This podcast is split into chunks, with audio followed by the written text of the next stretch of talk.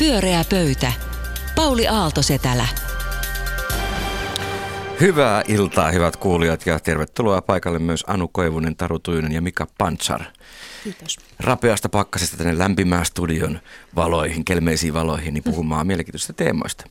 Ja hei, pakko aloittaa tällä ekalla teemalla, koska tässä Ylen uutiset tässä näytepäätteellä kertoo, että lakko pysäytti työt vuorokaudeksi Helsingin yliopistossa ja proffat on siellä ensimmäistä kertaa ikinä lakossa. Ja kun meitä tässä on, mä oon työelämäprofessori Turun yliopistossa ja Mika on proffa Helsingin yliopistossa ja, ja, ja Anu tuolla Tukholman yliopistossa, niin mitä te nyt oikein ajattelette proffat, kun teidän kollegat ovat siellä lakossa? Ja onko vielä niin, että Mika, sinä olet itsekin lakossa? Joo, kyllä mä oon, mutta en, en mä tänään kyllä työpaikalla ole ollut, mutta en mä kyllä ajattelu ole lopettanut täksi päiväksi. että, että tota, mä, mä, mä, semmoinen vähän niin kuin, tuntemus on sellainen kummallinen, siinä ehkä niin kuin eniten ihmettelen, niin kuin, mä oon kuvitellut, että Suomessa on tämmöinen yhtenäinen käsitys, että, että me ollaan niin kuin tieteen puolesta ja työnantaja yhtäkkiä esityykin niin kuin vastapuolena, niin vähän, vähän niin kuin ihmettelen tätä. Et, tuntuu vähän kummalliselta.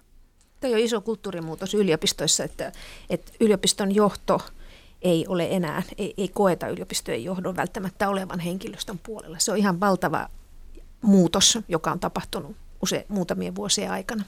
Sieltä ja kollegat seisoo nyt pakkasessa ja huutaa, että siksi täällä huudetaan, kun ette suostu puhumaan. Mm, kyllä. Ja tämä on iso, iso nähdä, mitä, mitä, onko tästä niin pitempiaikaisia seurauksia, mutta onhan tämä tavallaan, tämä kertoo niin kuin niistä paineista, mitä on ollut monissa yliopistoissa säästökuurien ja ja YT-neuvotteluiden ja, ja erilaisten rakenneuudistusten myötä. Että tässä on niin kuin, mutta nythän tässä siis ollaan lakossa sen takia, että työnantaja ei hyväksynyt sovittelijan niin, tämä lakko vaikuttaa. Mikä on tavallaan se, mikä tämän lakon lopputulos nyt sitten niin on? Et nyt tässä on lakkoiltu tämä päivä ja kai lakolla on niin kuin, pitäisi olla niin kuin joku merkitys. Niin mikä on mm. tavallaan nyt se merkitys? Mikä on se seuraus, mikä tästä nyt tulee? Kertokaa professorit. Mun, mun veikkaus on se, että niin kuin palkankorotuksessa – päädytään siihen yleiseen linjaan, koska tämä työnantaja tarjosi alun perin, että ei edes yleistä linjaa, mutta sen sijaan niin, niin professorit suostuu joihinkin tämmöisiin tekstimuutoksiin, jotka liittyy tämmöiseen oikeuteen kieltäytyy kesätyöstä ja muusta tämmöistä. Näin mä veikkaisin, että siinä ehkä lopulta käy. Professorit on vähän nössöä väkeä. Niin ja siis tässä oikeastaan... Sä et ole nössö, sä oot itse niin. rikkuri, kun sä oot täällä puhumassa. Joo, joo, mä en oikein tiedä, että kuuluisiko mun olla täällä vai ei. Niin. Mutta tässähän on siis se, että, että, että, että tässähän ei ole kyse professorien palkoista, vaan että ne kaikki periaatteelliset kysymykset liittyy sellaiseen niin kuin koko yliopisto, tutkimus- ja opetushenkilöstön kuvioon, että, että palkkausjärjestelmän muutoksia ja kaikkeen tällaiseen. Talouselämässä Maria Ollikainen on taas kartalla, että sieltä voi lukea, mistä on kyse. Okei. Niin jatketaan keskustelua sitten muista teemoista, eikä lakkoilla nyt tässä lähetyksessä sen enempää. Mutta mä oon ehkä vähän hiljempaa kuin tavallisesti. Niin sulla on oikeus olla vähän hiljempaa. Mitä auttaako se yhtään tuossa niin asiassa? en tiedä. Niin anu. se on nyt se vaikutus, mitä niin. kyselin. Niin. Mistä puhumme ensimmäisenä? Puhutaan Brother Christmas-yhdistyksestä. Puhutaan vaan. Äh, puhutaan siitä, että, joka saa niin kuin miettimään sit, mun mielestä sitä kysymystä, että, että mitä on luottamus? Mitä on, mitä on luottamus, mistä se koostuu ja, ja, ja, ja miten sitä ylläpidetään, miten se voi menettää ja voiko sen menetettyään saada takaisin. Että, että tämä keissihän saa niin kuin miettimään sellaisia asioita. Usein me mietitään näitä kysymyksiä suhteessa esimerkiksi poliitikkoihin, mutta nyt meillä on siis kyse tällaisesta yksityisestä. Niin kertaa keissi, jotka eivät Joo, ole Helsingin siis Sanomia, niin tietävät. Aivan, Helsingin Sanomat kirjoitti sunnuntaina Kuka saa lahjat, julkaisi tällaisen jutun, Marja Manner ja Paavo Teittisen jutun yksittäisestä hyväntekijästä, eli Ari Koposesta, joka on rakentanut tällaisen henkilöbrändin Brother Christmas, jonka, jonka, joka on niin kuin parissa vuodessa noussut varsin, varsin tuota, merkittäväksi tällaisiksi kuolemansairaiden lasten viimeise, viimeisten toiveiden toteuttajaksi.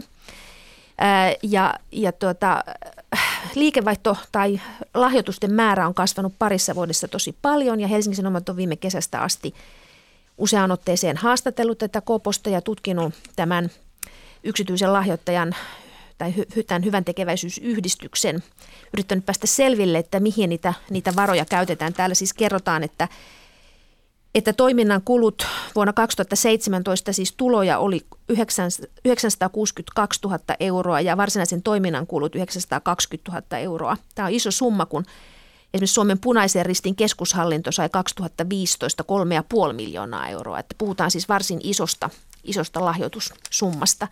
Ja, ja Helsingin Sanomat siis selvitti, että, että ihan tarkkaan ei pystytä selvittämään, mihin, minkälaisiin kohteisiin tälle Brother Christmas-yhdistykselle lahjoitetut varat suuntautuu ja, ja, ja, ja, ja totesi, että tässä toiminnassa on tällaisia, tällaisia epäselvyyksiä. Ja sitten on julkaistu myös erilaista kirjeenvaihtoa, joka esittää ehkä kysymyksiä siitä, että minkälaisilla motiveilla mahdollisesti tätä alun perin tätä hyvän tekeväisyystoimintaa on lähdetty pyörittämään ja sitten myös kir- viestejä, jotka kertoo siitä, että millä tavalla ää, epäasiallista kieltä tämä, tämä tuota Brother Christmas-hahmo ää, käyttää kehitysvammaisista naisista tai, tai tummaihosista ihmisistä. Eli herätään, esitetään kysymys siitä, että kun toiminta perustuu henkilöbrändiin, niin vastaako julkisivu ikään kuin totuutta. Ja siinä mielessä mä näkisin, että tässä on kyse niin kuin tästä isosta kysymyksestä luottamuksesta. Ja, ja mä haluaisin kysyä viisalta panelisti kollegoilta, pyörään pöydän ritareilta, että miten te tähän keissiin suhtaudutte ja mitä te luottamuksesta ajattelette? No niin, Taru, mitä sä ajattelet tästä tapauksesta ensi alkuun? No mulle tuli tota, no tästä tapauksesta sinällään, niin musta niinku, ymmärrän hyvin, että Helsingin Sanomat teki tämän jutun ja musta sitten nyt on kahta puhettakaan, että miksi tällaista juttua ei ole, niin kuin, miksi, tätä, miksi tämä juttu itsessään tehtiin. Mutta jos mä palaan tuohon Anun alkuperäiseen kysymykseen tästä luottamuksesta, niin, tota, niin kun ryhdyin sitä pohtimaan, niin väkisinkin tuli mieleen, kun mä olin tota, äm, viime syksynä kuulin tätä Rachel Bochman, joka on kirjoittanut tästä digitaalisen ajan luottamuksesta kirjankin, on, on muistaakseni Oxfordin yliopistossa professorina. Ja hän puhuu siinä kirjassaan sillä tavalla, että, että, että ikään kuin tämä teknologian murros ja digitalisaatio, niin se mitä tosiasiallisesti on ikään kuin tapahtunut, niin on tapahtunut niin kuin iso murros nimenomaan luottamuksessa. Ja että kun me yleensä tulkitaan sitä, että digitaalinen maailma on johtanut tai teknologinen murros on johtanut siihen, että luottamus on vähentynyt maailmassa, niin hän, hänen arvionsa oli se, että, että itse asiassa ei ole vähentynyt, vaan lisääntynyt, mm. mutta että luottamus on vähän niin kuin energia, että se käyttäytyy eri tavalla. Ja jos me tunnistetaan tämmöistä niin kuin institutionaalista luottamusta, jonka ajatus on ollut se, että se niin kuin se kulkee alhaalta ylöspäin. Ja esimerkiksi meidän edustuksellisen demokratian instituutiot on rakennettu sen tyyppisen luottamuksen varaan. Niin tänä päivänä se, mihin me luotetaan, niin me luotetaan toisiin ihmisiin, jolloin se luottamus kulkee ikään kuin horisontaalisesti. Ja että siinä meillä on apuna algoritmit. Ja että esimerkiksi niin kuin sellaiset isot yritykset kuin vaikka Uber tai, tai Airbnb ammentaa nimenomaan tästä luottamuksesta liiketoimintaa. Eli niin kuin – sen sijaan, että me jotenkin niin kuin luottamus olisi vähentynyt, niin me eletäänkin yhtäkkiä maailmassa, jossa mm. niin kuin tosi monet meistä avaavat kotinsa oven ventovieraille mm. luottaen nimenomaan algoritmeihin. Ja musta tässä on niin kuin sukuna... Eivät he välttämättä tiedä luottavansa algoritmeihin, vaan Ei, eivät vaan, mutta he luottaa siihen järjestelmään, siihen kyllä. Palveluun. Mutta tässä on musta jotain tavallaan samaa, koska ei tämä niin kuin Brother Christmas ole mikään institutionaalinen toimija, joka saa jostain verovaroista jotakin hyvän tekeväisyysrahaa, vaan hän on niin kuin herättänyt luottamusta niin kuin toisissa ihmisissä, jotka ovat joukkorahoituksella mm. halunneet antaa hänelle rahaa, jotta hän voi toimia. Mm. Toki tietysti sen luottamus, sitä arvioidaan myöskin niin kuin läpinäkyvyyskriteereillä, mutta minusta samaan aikaan on niin kuin todettava se, että, että tämä on Suomessa ensimmäinen kerta niin kuin erilainen keissi. Mm. No ei tämä eka kertaa Siis lelusalakuljettajahan myöskin rakensi itselleen totta. tällaisen Joo, maineen. Totta. Tosin hän sitten on saanut tuomioita ja teki väärin, mitä me emme tästä vielä tiedä. Mm. Mutta lu- luultavasti lainsäädäntö, joku arpajaislainsäädäntö ja muut on kehitetty juuri sitä varten, että on olemassa institutionaalinen tämmöinen luottamuslaitos. Poliisi on esimerkiksi tässä niin kuin mun mielestä aika, aika tota, mallikas organisaatio, että, että, että jos ei saa lupaa tehdä tämmöistä keräystä, erilaisia keräyksiä, niin siinä on jo yksi ongelma, että, että kyllä meillä on olemassa semmoisia vanhanaikaisia hyviä instituutioita. En mä nyt kauhean usein ole poliisia kehunut, mutta tässä tapauksessa minusta poliisi esimerkiksi on erittäin hyvä. Mutta jos me mietitään niin joukkorahoitusta, niin joukkorahoituksen ajatushan on tavallaan se, että sä keräät niin kuin mm. ikään kuin verkostoista ja sä keräät niin kuin horisontaalisesti sitä rahaa ja ihmiset antaa sulle rahaa siihen sun mission. Onpa se missio nyt sitten niin kuin mikä tahansa. Tuolla on YouTube täynnä mm, videoita, kyllä. missä kerätään vaikka mihin rahaa. Mutta eikö joukkorahoituksessakin asiakkaat ja osallistujat halua jonkinlaisen niin kuin mm. tuleman niin sille lupaukselle, mikä on annettu. Ja, ja tulee tarkastuksen kohta ja paikka. Niin, ja tässäkin tapauksessa vaikuttaa siltä, ainakin olen ymmärtänyt Helsingin Sanomien uutisoinnin perusteella, että tämä pitkäaikainen niin kuin, Helsingin Sanomien kiinnostus tähän Brother Christmas-toimintaan on aikaansaanut sen, että, että erilaiset avustuskohteet on saaneet jonkun keräysnumeron ja että ryhdytään pitämään vähän kirjaa siitä, että mihin se raha menee, koska siis sehän tässä on niin kuin tämä iso, iso, iso asia, että jos ajatellaan luottamusta, niin on tässä kuitenkin se, ja joukkorahoitusta, niin itsekin sellaiseen toimintaan osallistuneena, ää, en, en kylläkään tähän tapaukseen, mutta muihin, muihin tapauksiin, niin kyllähän mulla on niin ajatus siitä, että on joku osoite, johon se raha menee. Ja, ja jos, jos se raha ei menekään sinne osoitteeseen, niin mit, miten mä voin saada siitä tietoa, miten mä voin sitä tietää, voinko mä siitä jotenkin päästä selville. Ja, ja entä jos niin kuin tässä tapauksessa rahaa kertyy ikään kuin vähän niin kuin ovista ja ikkunoista, niin mihin se sitten se ovista ja ikkunoista tuleva raha menee ja kun siihen sitten vielä kiertyy niin kuin tässäkin tapauksessa erinäköistä sponsoritoimintaa.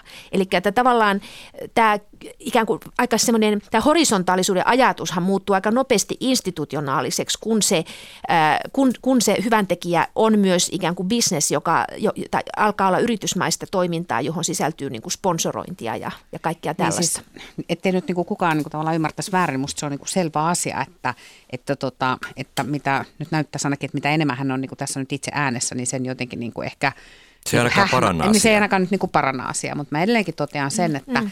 että jos me mietitään tavallaan sitä, että mistä hän on ne rahat saanut, niin, mm. niin hänen, niin kuin hänen olisi tullut toimia siten, että hänen lahjoittajansa nauttivat hän niin kuin ikään kuin, että hän nauttii hänen lahjoittajiensa Just luottamusta. Näin. Ja silloin niin kuin tavallaan Helsi, siinä, siinä ei ole kysymys siitä, että hänen tarvitsee nauttia Helsingin Sanomien luottamusta tai poliisin luottamusta tai Suomen valtion tai niin kuin, niin kuin presidentin tai kenenkään. Joo. Ja tavallaan siihen, siihen tietenkin se on niin kuin läpinäkyvyys on se Mutta eikö tuossa logiikassa ole se ongelma, että tässähän ei ole rahoitettu mitään performanssia tai startup-yritystä, vaan suoraan näitä avun tarvitsevia tämän Brother Christmasin niin kuin välityksellä. Niin silloinhan siinä ei ole tuota kuvaamaasi tilannetta. Pa- paitsi, että on, niin, paitsi, niin. että onhan siis, on. niin, niin, mä oon samaa mieltä, että onhan siinä. Mutta silloinhan ihmiset olettavat, että se menee suoraan niihin tarkoituksiin, mihin, mihin sitä on myyty. Kyllä, kyllä, mutta siihen voi vastata läpinäkyvyydellä. Ja tavallaan sitä mä sanoin, että hänen tulee nauttia niiden niin kuin lahjoittajien luottamusta. Mutta hän ei ole avannut asia. vieläkään niitä Ei olekaan, ja se, se on niin kuin tässä se keississä se ongelma, mutta mä yritän niin kuin sanoa sen, että, että, että se, että se raha on tullut ja miten se luottamus liikkuu, niin musta tavallaan se debatti, mm. niin kuin, jota hän käy tällä hetkellä Helsingin Sanomien kanssa. Niin se on väärä. Niin se on niin kuin tavallaan niin kuin, mm. musta niin kuin, niin kuin hänen näkökulmastaan jotenkin niin kuin, Mm. Periaatteessa pitäisi olla jopa tarpeeton. Niin. Mutta sen sijaan hänellä on iso velvollisuus totta kai niitä kohtaa, jotka sitä rahaa on antaneet. Juuri näin. Kyllä, jos haluaa jonkun kuolemansairaan viimeisen toiveen toteuttaa ja sitten päätyykin rahoittamaan jollekin talvirenkaat, niin, niin, niin, niin se voi olla erittäin tarpeellinen kohde ne niin, jos näin on tapahtunut. Jos on näin tapahtunut, niin. mutta et siis näin Helsingin sanoi, tämä oli yksi esimerkki, joka, joka siellä oli esillä. Et, et, et, et, et se luot, t- tässä tapauksessa, niin nyt, jos mä tulkitsen oikein, niin siis luottamusta voi saada ää, ikään kuin – sitä, sitä voi saada takaisin avaamalla. Musta voi saada, niin. kyllä. Musta sitä voi mm. saada mm. takaisin, mutta se edellyttää musta radikaalin niin kuin läpinäkyvyyttä. Se edellyttää sellaista toimintaa. Pyöreä pöytä. Pyöreä pöytä, suora lähetys ja vaikka tässä on niin kuin lakko päällä, niin me tultiin siihen tulokseen, mikä että sä saat puhua kyllä tässä lähetyksessä. Että siinä ei ole mitään ongelmaa. Jos tulee joku sakko, niin me hoidetaan se sitten kimppaan pois. Mistä haluat puhua seuraavaksi meidän kanssamme?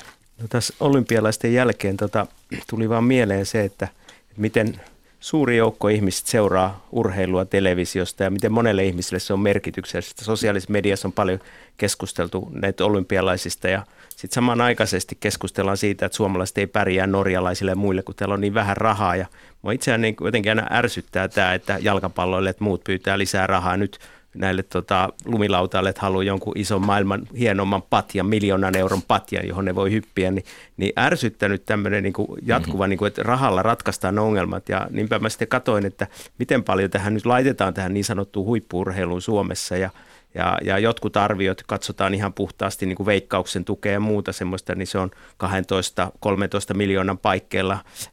Ehkä niin kuin realistisimmat arviot on sitä, että se on jotain 50 miljoonaa euroa vuodessa. Se on, mikä menee urheiluseurojen olympiakomitean kautta ja siinähän veikkauksen kautta se raha ikään kuin tulee kanavoitua, mutta se on mun mielestä veroluonteista rahaa ja 50 miljoonaa on tosi vähän. Musta se on hämmästyttävän vähän, että kuinka paljon me saadaan niin kuin nautintoa ja mielihyvää siitä, että me voidaan katsoa, katsoa ihmisiä televisiosta. Ja jos sit sitä vertaa muuhun viihdeteollisuuteen, niin Manchester United, pelkästään televisio-oikeudet on 150 miljoonaa euroa, siis kolme kertaa suuremmat. Tai nämä Ytämeren risteilylaivat, tota noin, niin ne saa 250 miljoonaa, siis viisi kertaa enemmän tukea viihdeteollisuuteen kuin suomalainen huippuurheilu. Niin, niin ihan tätä niin kuin suhteellisuuden tajua, että nyt meillä on huippuurheilijoita, urheilijoita, jotka suuri osa on vapaaehtoistyöntekijöitä, sitten on vapaaehtoistyöntekijöiden valmentajia. Et, et, voisiko tämä nyt niin kuin ajatella, että vapauduttaisiin tästä veikkauksen tota, rahoituksesta ja mentäisiin valtion budjettirahoitukseen ja vaikka kaksinkertaistettaisiin, saataisiin lisää huippurheilijoita tänne, jotka no niin. ei, ei joutuisi tekemään vapaaehtoistyötä. Nämä ei tee enää vapaaehtoistyötä, jotka saa olympiamitalleja, mutta melkein kaikki tekee. Suomessa on Eikä viisi... hekään kyllä rikastumaan pääse. Ei ne nyt mitään, siis koko elämän niin kuin mittakaava. Suomessa on ehkä joku toista tuhatta ammattilaisurheilija, joku viisi tuhatta tämmöistä niin kuin maajoukkueurheilijaa, niin kyllä se on semmoista niin kuin pitkäjännitteistä hommaa, että, että musta se on niin kuin halpaa viihdettä ja se on väärin, että, että vapaaehtoistyönä tuotetaan tätä sisältöä. Selkeä hyvä ehdotus. Iivo Niskanen rahasto tulee niin suoraan valtion budjetista. Mitäs mieltä te olette? Taru on selvästi eri mieltä.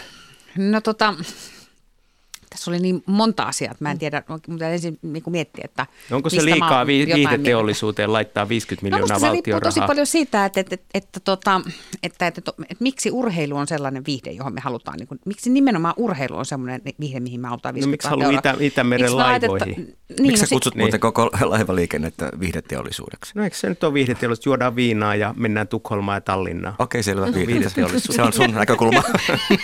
niin, jatka vaan Taru. Mutta niin kuin tavallaan kai sitä nyt on muutakin viihdettä kuin liikunta ja viinanjuonti. Joo, että, et, tota, et, et, et, et, et jotenkin, että et sitten se kysymys tavallaan kuuluu, miksi me ei laiteta 50 miljoonaa euroa teattereihin tai miksi me ei jää tästä kirjailijoille tai muihin. Opera laitetaan tavallaan... paljon enemmän, elokuva laitetaan noin 40 miljoonaa vuodessa, joka on ihan hyvä. Mm. Mutta sitten niinku tavallaan, no. niinku, että et jotenkin, että et 50 miljoonaa tuntuu sit niinku suhteessa niinku tosi moneen muuhun lajiin niin, niin, tai mu, muuhun viihteeseen niin niinku isolta summalta.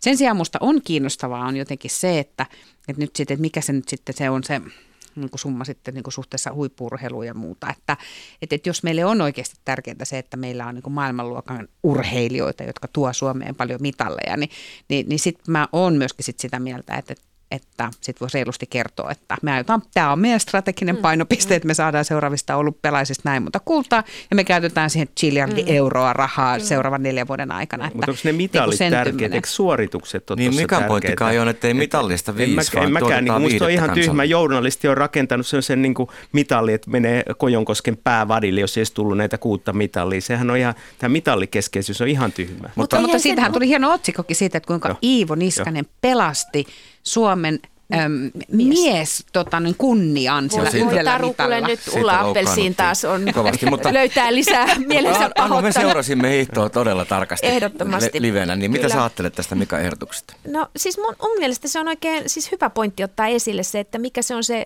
mi, mi, mistä tässä on niin kuin kysymys. Että jos tässä on kyse niin kuin kansallisesta investoinnista niin kuin samalla tavalla kuin sun muut mainitsemat kohteet, niin, niin, niin miksei tehdä sitä avoimesti. Mutta että eihän siis nämä eihän, eihän nämä siis journalismin asettamia nämä mitalitavoitteet ole, vaan ihan olympiakomitea toimii niin kuin tulostavoitteilla, ihan niin kuin kaikki Ei. muutkin valtion avustuksia hakevat järjestöt, että et, et, et, et siis kyllähän Kojonkoski joutaa ihan päävadille ihan omien omien tuota asettamiensa tavoitteiden hän takia. Eikö hän sieltä? Niin kuin ilmoittanut, että hän lähtee Joo, tänään menemään. Kyllä, että et, et siinä mielessä. Mutta että siis äh, se mun mielestä sun pointeista yksi keskeisimpiä on juuri tämä, että kuinka iso määrä siis palkatonta työtä – ja, ja, ja niin kuin harrastustyötä tässä, tässä kaikessa toiminnassa on. Ja samahan koskee niin kuin toista alaa, jonka haluaisin tässä nostaa niin kuin esille, niin kuin aina tehdään tämmöinen, että entäpä se sitten se toinen ala, siis taide ja kulttuuri. Ja niin kuin köyhiä, köyhiä ihmisiä, köyhyysrajan niin kuin alapuolella eläviä ihmisiä, jotka tuottaa suurimman osan meidän niin kuin taidenautinnoista. Että aivan niin kuin murto-osa elää taiteella ja silti meillä on kirjastot täynnä ja museot täynnä taidetta ja niin poispäin. Että, et, et, et, tässä ollaan niin kuin tämän dilemman kanssa tekemisessä. Että se, mikä meille tuottaa naurintoa, niin se rakentuu riistolle, sanotaanko näin, niin ja sit sama... lakkohengessä. Niin ja sitten myöskin tietysti niin, että, että, tota, että, että, että jos me sitten oikein ruvetaan laventaa tätä, niin, niin kuinka paljon tuolla niin kuin sosiaali- ja terveydenhuollon mm. järjestöissä, vapaaehtoisjärjestöissä mm-hmm. tehdään töitä, jotka on niin kuin suoraan sellaista rahaa, joka niin kuin, liikkuisi sitten periaatteessa sote-budjetissa, Joo. jos... Omaishoitajat. Jos, kyllä, Veikkauksen tuotoistahan 43 prosenttia Kaikki mahdolliset sydän- ja diabetes ja muut järjestöt, kyllä. jotka pyörii vapaaehtoistoimin vapaaehtojen, niin kuin, mm. ihan puhtaasti ihmisten vapaaehtoisesta Hei kaikki Suomen keski-ikäiset ja iäkkäämmät naiset, jotka teette tätä pyyteetöntä, palkatonta vapaaehtoistyötä. Tämä hetki on teille. Siellä on Kyllä. myös miehiä täällä urheiluvalmennuksessa ja muuta. Se on totta. Ja 10 prosenttia kaikista työtunneista Suomessa tehdään nimenomaan vapaaehtoistyössä. Kyllä. Vapaaehtoistyöllä ja sitten kuitenkin sen niin kuin ympäriltä, viihdeteollisuuden vapaaehtoistyön ympärille syntynyt valtavaa niin kuin mainosteollisuutta mm. ja kaikkea muuta semmoista, niin olisi se nyt musta jotenkin kohtuullista, mm. että, että sinne sisällön tuottajillekin pistettäisiin vähän sä nyt jättänyt kokonaan, kun ennen sä oot puhunut aina tämän niin kuin kansanterveyden puolesta? ja no, muun liikunnan puolesta? No, no, muuhun liikuntaan käytetään kolme kertaa enemmän rahaa, joka on musta ihan hyvä. Mun mielestä pitäisi siihen ehdottomasti kannattaa sitäkin, mutta mä nyt ajattelin ottaa tämmöisen elinkeinopoliittisen näkökulman, kun täällä niin kun tätä yritystukea niin hirveästi halutaan antaa, niin miksei huippuurheilu ajateltaisiin siinä elinkeinopoliittisesta näkökulmasta? 50 miljoonaa, mutta valtion budjetissa on tosi paljon rahaa kyllä. Se, että, tuota, että mä haluan nähdä sen puolueen, joka menee reippaasti seuraavien vaalien alla sanomaan, että mehän allokoidaan valtion budjetista semmoinen noin puolet, mitä tota, tota, ehkä menee vuodessa, niin me pannaan se huippuurheiluun. Toisaalta mikä, mikä niin paljon suomalaisia yhdistää niin, kuin huippuurheilu niin, ja kuinka paljon tunteja, niin, ja kuinka no. paljon tunteja me saadaan niin kuin onnen tunteja, kun me voidaan seurata vaikka mm. maakuntahiihtoa. Sehän ei ole niin, että, että tämä mitalit on se mm. ratkaisu. Ihmiset katsoo maakuntahiihtoa, nekin on hirveän suosittuja. Mut, mutta tässähän ja on... raveja jopa. Niin, niin, kyllä. Joo, tässähän on myös se, että mistä se, että kun Yle tätä meille näyttää, niin me siitä puhutaan. Pyöreä pöytä pyöreä pöytä sillä kalliiksi valtiolle. mikä, mikä se on meidän viimeinen teema? Lupsakkaasti. Lupsakkaasti. Reippaasti tuossa pikkusen, 50 mitsiä, tai no 100 pyydettiin. Niin, niin kyllä. 50 Voitko Taru hoitaa, se sulla on hyvät suhteet. 50 niin, todettiin, että se on vähän. Pannaan 150. 150. Ekana vuonna. Kyllä. Näin. No niin, mä ajattelin sillä tavalla, että jotenkin, että voitaisiin puhua vielä semmoisesta asiasta kuin poliittinen korrektius ja loukkaantuminen. Ja, tota, ja, ja mä, mä kiinnitin huomiota, että, että tästä on itse asiassa muutakin, muutamakin media kirjoittanut nyt ihan lähipäivänä niin muutama artikkeli siitä, että, että, tota, että kun julkista keskustelua käydään, niin tietysti kun sosiaalinen media on tullut isoksi osaksi meidän kaikkien arkea, niin, niin, tota, niin, niin muun muassa tämmöinen kirjailija kuin Lionel River Helsingin Sanomissa tota, tota, tota, ottaa kantaa siihen, että, että, että onko meille käymässä nyt sillä tavalla, että tämmöinen poliittinen korrektius eli pyrkimys olla loukkaamatta ketään puheillaan, niin itse asiassa on johtamassa siihen, että se, hän puhuu siitä, että se tuhoaa kirjallisuutta, koska se johtaa siihen, että esimerkiksi kirjailijoiden ilmaisuvapauden vapaus rajoittuu niin kuin tämän tämmöisen poliittisen korrektiuden kautta. Ja että, tota, ja että onko meillä käymässä nyt tällä tavalla ja, ja vastavuoroisesti siis niin, että onko tähän syntynyt tämmöinen iso mielensä pahoittajien joukko, jotka tota, tota, Suomen Kuvalehti oli siitä ansiokkaasti tehnyt myöskin artikkelin, joka kävi läpi, kävi läpi julkisia henkilöitä Suomessa ja kuinka monta kertaa he viime viikkojen aukana ovat julkisesti mielensä pahoittaneet siitä, että joku on julkisesti sanottanut jotakin, mikä ei ole poliittisesti ollut korrektia.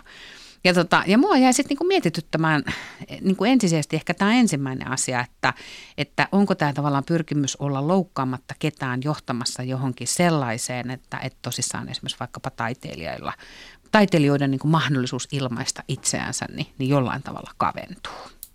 Tätä kysyisin. Ja itse olet sitä pöydältä. mieltä, että no on. Mä, no mä oon itse asiassa vähän sitä mieltä, että, että kyllä musta ainakin se semmoinen jotenkin semmoinen niin kynnys siihen, että, että, tota, että reippaasti asettuu niin toisten ihmisten nahkoihin ja, ja, tota, ja, ja, ja kirjoittaa tai ottaa kantaa ja muuta, niin kyllä se kynnys ainakin nousee siinä, että jos pitää koko ajan pelätä niin, sitä. Sosiaalista että, että, Kyllä, just näin. No, tunnistatteko Mika ja Mä, mä, mä tota, törmäsin tähän ilmiöön silloin 90-luvulla, kun mä tutkin Nokian mainontaa, niin mä ihmettelin, että miksi se on niin väritöntä ja pliisuu, niin niillä oli tämä sama ongelma, että sitten kun sä ootkin globaali yritys, niin sä, sun täytyy koko ajan miettiä se, että sun pitää olla rodullinen tasapaino tai, tai kaikki niin tasapaino. Niin et, ne kuvat oli todella semmoisia niin kuin jostain raamatullisia kuvia, koska mm. se täytyy se olla niin tasa. Mm. Niin, että et todella niin kuin mietittiin tarkkaan. Se oli hämmentävää se, se niin kuin, ja siinä oli semmoinen niin kuin korrektius tavallaan vähän niin kuin teki mainonnasta tylsempää mun mielestä.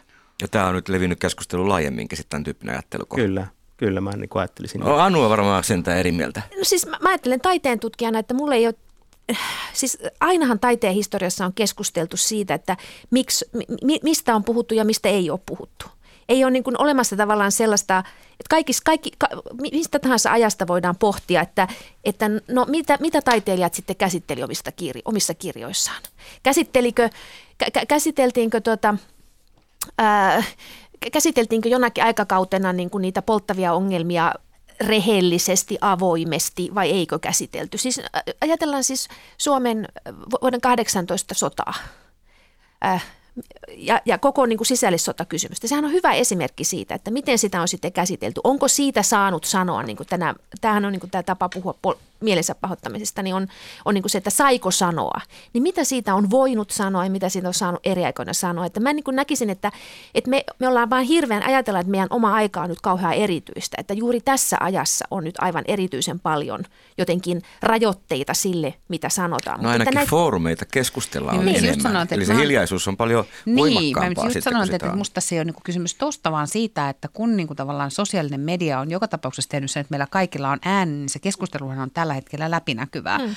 Ja, se, ja, se, ja se tuo totta kai, se, mm. se skaalaa jotenkin sitä sillä tavalla, että nyt me, meistä tuntuu siltä, että sitä keskustelua on tosi tosi paljon. Mm. No nyt se kysymys ehkä kuuluukin sitä, että kun se on läpinäkyvää, niin johtaako se nyt siihen, että se mm. niin kuin, tavallaan niin se kaventaa sitä puheoikeutta – Mut, se on ehkä just tavallaan se mun kysymykseni. Niin, mutta pelätäänkö sillä... Kun tämä on läpinäkyvää niin. ja kun tämä tavallaan sen takia voi olla tosi isoksi paisuvaakin. Mutta kun mä luin esimerkiksi sen Shriverin haastattelun, niin kyllä mä niin kuin jäin miettimään sitä, että mistä hän oikeastaan niin kuin puhuu.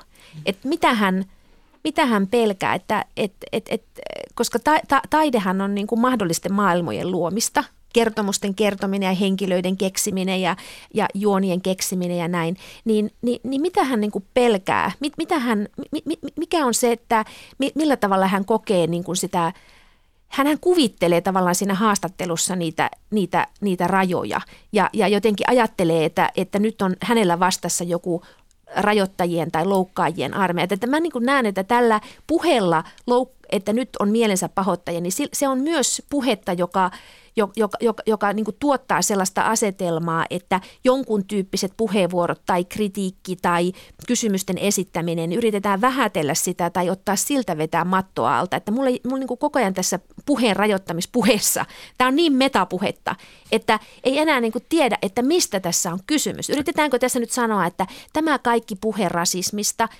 laitetaan nyt se vähäksi aikaa sivuun, me jaksaisi tätä koko ajan. Et eikö me nyt vaan voida niin kuin jotenkin unohtaa tämä asia? Tai miksi tämä puhe taas seksuaalisista vähemmistöistä, tai miksi taas tämä puhe sukupuolesta ja vallasta? Että tavallaanhan tässä niin kuin kuuluu. Kai tällä... siinä on välimuotojakin siis, että jostakin teemasta niin saattaa olla, to... sähän sanot vähän, että tämä kirjailija, niin, niin hänen niin kuin tämä pelko ei mm. ole todellinen, että se on jonkinlainen fantasia. Mm. Tuskin hän ajattelee niin, että ei saisi puhua rasismista tai niin, mutta mut mistä, tässä, mut mistä kun me puhutaan, voivotellaan ikään kuin sitä, että mielensä pahoittajien määrä on kasvanut, niin mistä me silloin puhutaan? Sitä mä oikeastaan yritän tässä kysyä, että musta, niin kun, sitä, sitä mä kuulen niin tavallaan myös Tarun kysyvän, että, että onko käymässä, niin mikä on käymässä? E, onko niin, että että yksinkertaisesti vaan tämä, tämä meidän julkinen keskustelu on niin moniäänistä nykyään, että enemmän täytyy ottaa huomioon sitä, että ei, ei ikään kuin ne, jotka on aina privilegioidussa tai etuoikeutetussa puheasemassa, niin ei saakaan enää sanoa mitä tahansa ilman, että heille sanotaan vastaan. Onko tässä jostain muusta kysymys kuin tästä? Musta, musta toi on niin kuin tavallaan tämän keskustelun yksi tosi tosi iso niin kuin ydin on juuri tuossa, joka liittyy niin kuin puheen demokratisoimiseen ylipäätään. Mm. Että jotenkin ajatus siitä, että puheoikeus olisi jollain niin kuin yhteiskunnallisella eliitillä tai talouspoliittisella establishmentilla mm. tai jollakin, jotka sitten niin kuin voi sanoa jotain ja, ja kukaan ei sano siihen mitään, niin tavallaan niin kuin se on murtunut. Niin sitten se tavallaan se kysymys kuuluu, että, että, että kun meillä yhtäkkiä kaikilla on ääni, me kaikki voidaan käyttää sitä ääntä ja, ja me niin kuin vaaditaan vuoropuhelua, niin sitten se kysymys jotenkin tavallaan niin kuin on, että, että, tota, että tuleeko silloin niin kuin läpinäkyväksi jotakin sellaista, mikä tavallaan on aina ollut. Ja joka me nyt niin kuin vasta nähdään. Just. Ja onko se se, mitä me silloin kritisoidaan, kun me kritisoidaan sitä, että, että täällä on nyt näitä mielensä pahoittajia, mm. jotka niin kuin nyt pahoittaa mieltä, mm. jotka koskaan aikaisemmin mistään mm. pahoittanut mieltä, vai onko tavallaan niin, että on syntymässä jotakin niin kuin poikkeuksellista? Mm. Mutta on, on, onko tämä niinku se, sillä kir, kirjallisuudesta niinku sosiaalisen median rooli tavallaan, niinku, koetaanko se niinku ahdistavaksi, koska meillä taas kun me on tutkittu sisältöä, sosiaalisen median sisältöä, niin esimerkiksi urheilukeskustelussa on paljon sallivampaa kuin journalismissa. Mm, just näin. Kyllä. Joo. Pyöreä pöytä. Pyöreä pöydän suuri pakkas ja lakkolähetys päättyy keskusteluun keskustelusta, joka keskusteluohjelmalla hyvin sopiikin. Kiitos Anu Koivunen, Taru Tujunen ja Mika Pansar hyvistä mielipiteistä ja rapeaa pakkasiltaa kaikille kuulijoillemme. Minun nimeni on Pauli Aaltosetälä. Hei hei.